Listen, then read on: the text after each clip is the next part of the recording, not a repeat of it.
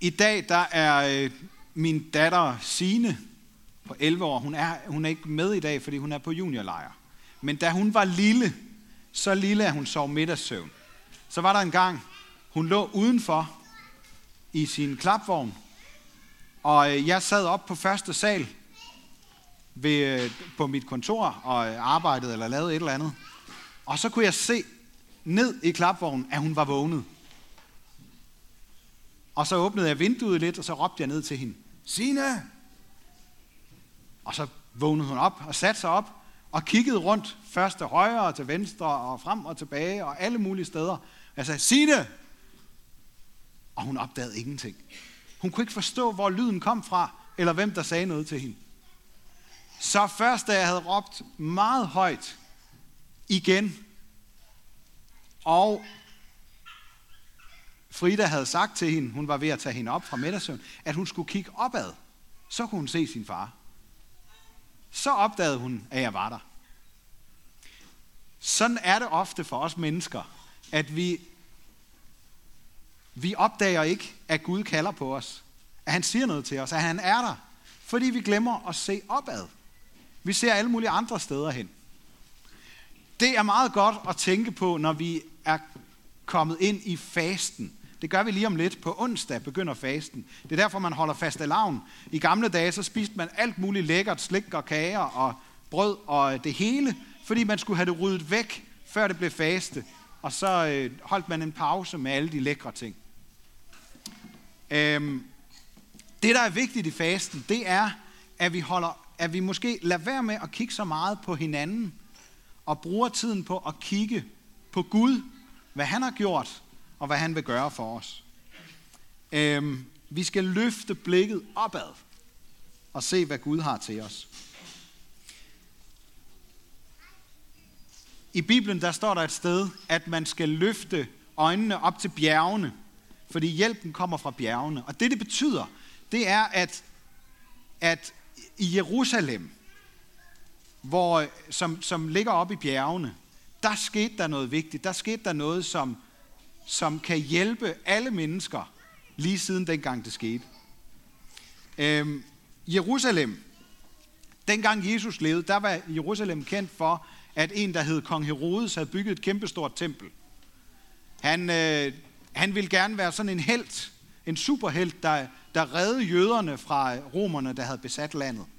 Og han havde også bygget et kæmpestort, øh, sådan en kæmpestor vedløbsbane ude ved vandet.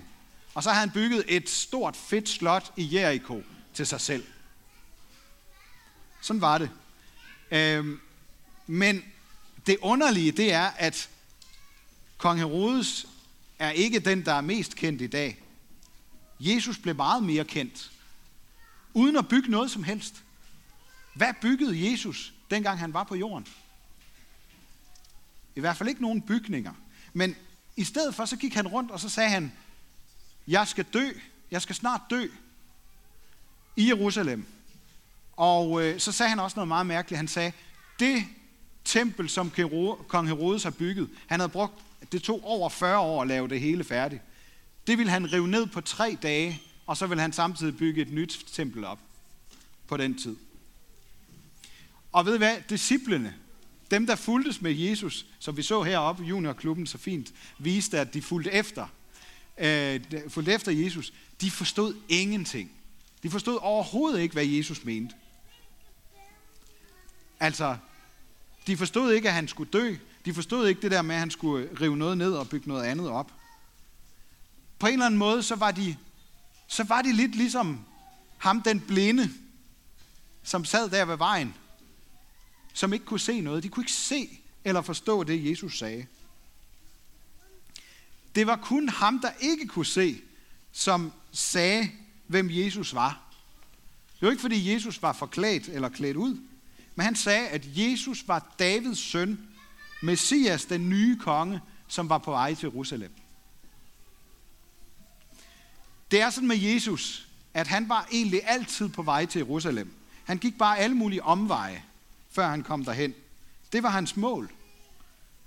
Dengang han var helt lille, så tog han til Ægypten, fordi en anden kong Herodes, Herodes den Store hed han, Han, han prøvede at, øh, at slå Jesus ihjel.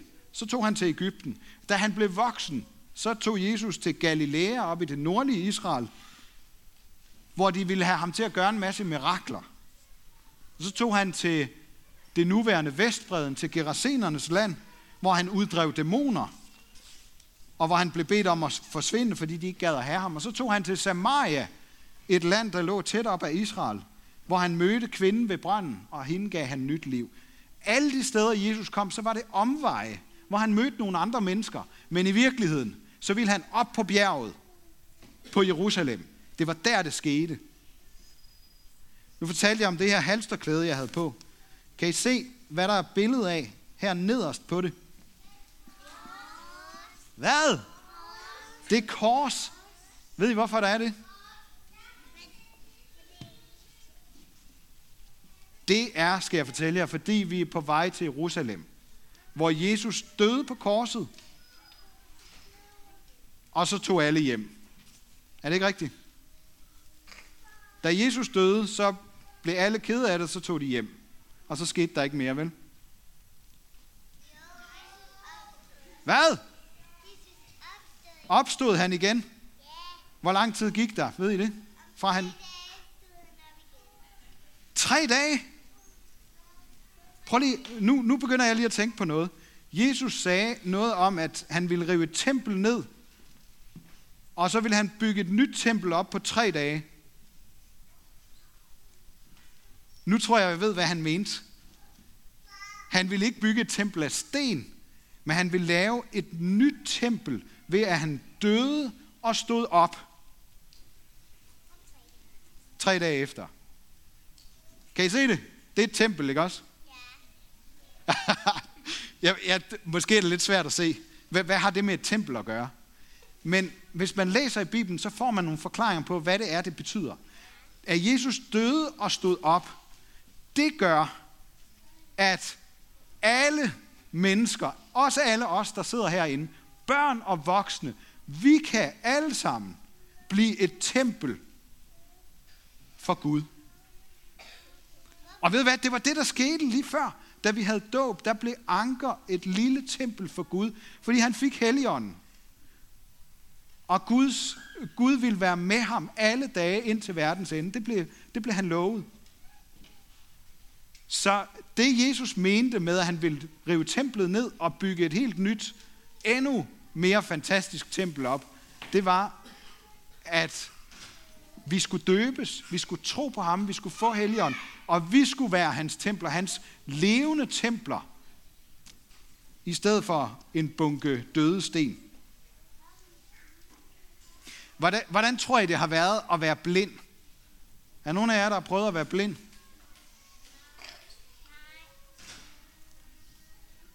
Okay, øh, så tror jeg lige, vi skal prøve det.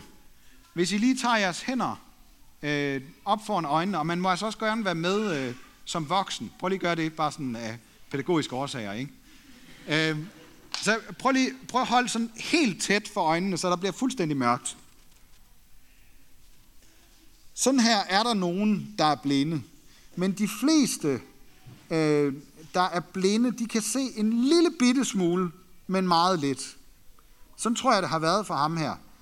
Øh, så, så skal I sådan lige sprede fingrene bare ganske lidt, så der bliver sådan en lille bitte sprække. Og så kan I prøve at kigge, om I kan få øje på noget ud gennem den sprække. Måske lidt sådan har det været at være blind. Og så spurgte han jo, hvad sker der? Han kunne høre, at der var alt muligt larm. Og så spurgte han, hvad, hvad sker der nu? Og så fik han at vide, at det var Jesus fra Nazareth, der kom forbi. Og så råbte han om hjælp. Og så skete der et mirakel, fordi han kom til at se. Jesus gjorde, fjernede det, der var foran hans øjne, så han kunne komme til at se. Det har været helt fantastisk for ham. Men det var egentlig ikke, fordi han råbte om hjælp, eller fordi der skete et mirakel, at han var noget særligt. Det var fordi, han sagde, hvem Jesus var. Han fortalte alle andre, og også i dag, fordi vi hører den her historie, så fortalte han os, hvem Jesus er. Jesus er den nye konge, som vil bygge et nyt tempel af mennesker. På den måde så fik han lov til at spille en hovedrolle. Og så er det meget underligt, fordi mange gange, så sagde Jesus til disciplene, når de sådan gik rundt, og folk spurgte, hvem han var. I virkeligheden, så var der rigtig mange, ligesom vi gør til faste lavn, så spørger vi sådan, ah, kan du se, hvem jeg er klædt ud som?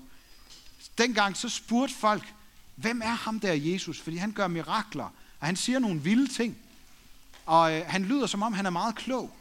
Hvem er han egentlig? Hvor kommer han fra? Og så sagde Jesus, Shh, I må ikke sige det til nogen. Han sagde til sine venner, det kan godt være, I har regnet ud, hvem jeg er, at jeg er Guds søn. I må ikke sige det til nogen. Han siger det mange gange. Og jeg, jeg ved ikke helt, hvorfor han gjorde det på den måde. Men lige præcis den blinde mand, som ikke kunne se noget, han måtte gerne sige, hvem Jesus var. Og det gjorde han. Og han bad Jesus om hjælp, og han fortalte, hvem han var. Sådan er det. Jeg tror, vi kan lære noget af det her, fordi nogle gange så lader Gud mennesker, som ikke kan særlig meget, dem giver han lov til at opdage noget meget vigtigt, og få lov til at sige noget utrolig vigtigt. Jesus vil, vil med den her blinde mand, der får synet igen, udfordrer os til at få øje på noget, som vi ikke selv kan se. Den umulige mulighed. Gennem døden, der går der en vej til evigt liv for alle, der tager tro på, at Jesus har vist os hvordan. Fordi Jesus døde og stod op. Så målet, det er altså ikke bare Jerusalem. Nu de næste søndage, der, der skal vi synge en sang, det skal vi også i dag, der hedder Se, vi går op til Jerusalem. Så, så målet er Jerusalem, der skal vi fejre påske. Men det egentlige mål, det er mennesket, det er os. Guds mål er at stille sig på menneskets plads og lade lynet ramme sig og aflede Guds retfærdige dom over alt ondt og bane vej frem mod et nyt Jerusalem. Det er det, Gud vil. Et sikkert sted, som, som vi hørte om fra salme 31. Han vil bygge en bro til himlen, til et sikkert sted, hvor vi kan være sammen med ham. Og ved I hvad? Det er det sidste, jeg gerne vil sige. Ved I, hvordan Jesus gjorde det? Han gjorde det ved at gå en omvej i stedet for os. Han gik en omvej for vores skyld. For at, han har også gået en omvej i dag for at møde os her i dag i kirken. For at vi skal se opad med en bøn og få et ord, lytte til et ord fra Gud, der kommer ned til os ovenfra som en åbenbaring. Han vil rejse os op, ligesom den blinde tigger, og få os til at se og tro på ham. Og så har jeg lige en sætning, jeg vil give jer med her til allersidst. Det er også fra salme 31, lidt længere henne i salmen. Der står sådan her, og det er i virkeligheden det, det er, det her med at se opad. Hvordan gør man det? Så gør man sådan her. Vær stærke, fat mod alle I, som venter på Herren. Det er at se opad. Vær stærke, fat mod alle I, som venter på Herren. Skal vi prøve at sige det? Det er så kort, jeg tror, at vi kan, kan, kan sige det sådan i kor. Altså, vær stærke, fat mod alle I, som venter på Herren. Og så skal vi lige gøre det en sidste gang, og så skal vi kigge op, og når man kigger op, så sidder man ikke sådan og mumler lidt, men så siger man det højt og tydeligt. Vær stærke, fat mod alle I, som venter på Herren. Er I med på det? Og børn, I skal lige vise de voksne, hvordan man gør. Sådan er det altid med sådan noget her. Nu kigger vi opad, og så siger vi i kor, vær stærke, fat mod alle I, som venter på Herren. Ære være Gud, vores far, der har skabt os i sit billede. Ære være Guds søn, der tog vores straf, så vi kan slippe fri. Ære være Helligånden, ham der gør Guds kærlighed levende for os.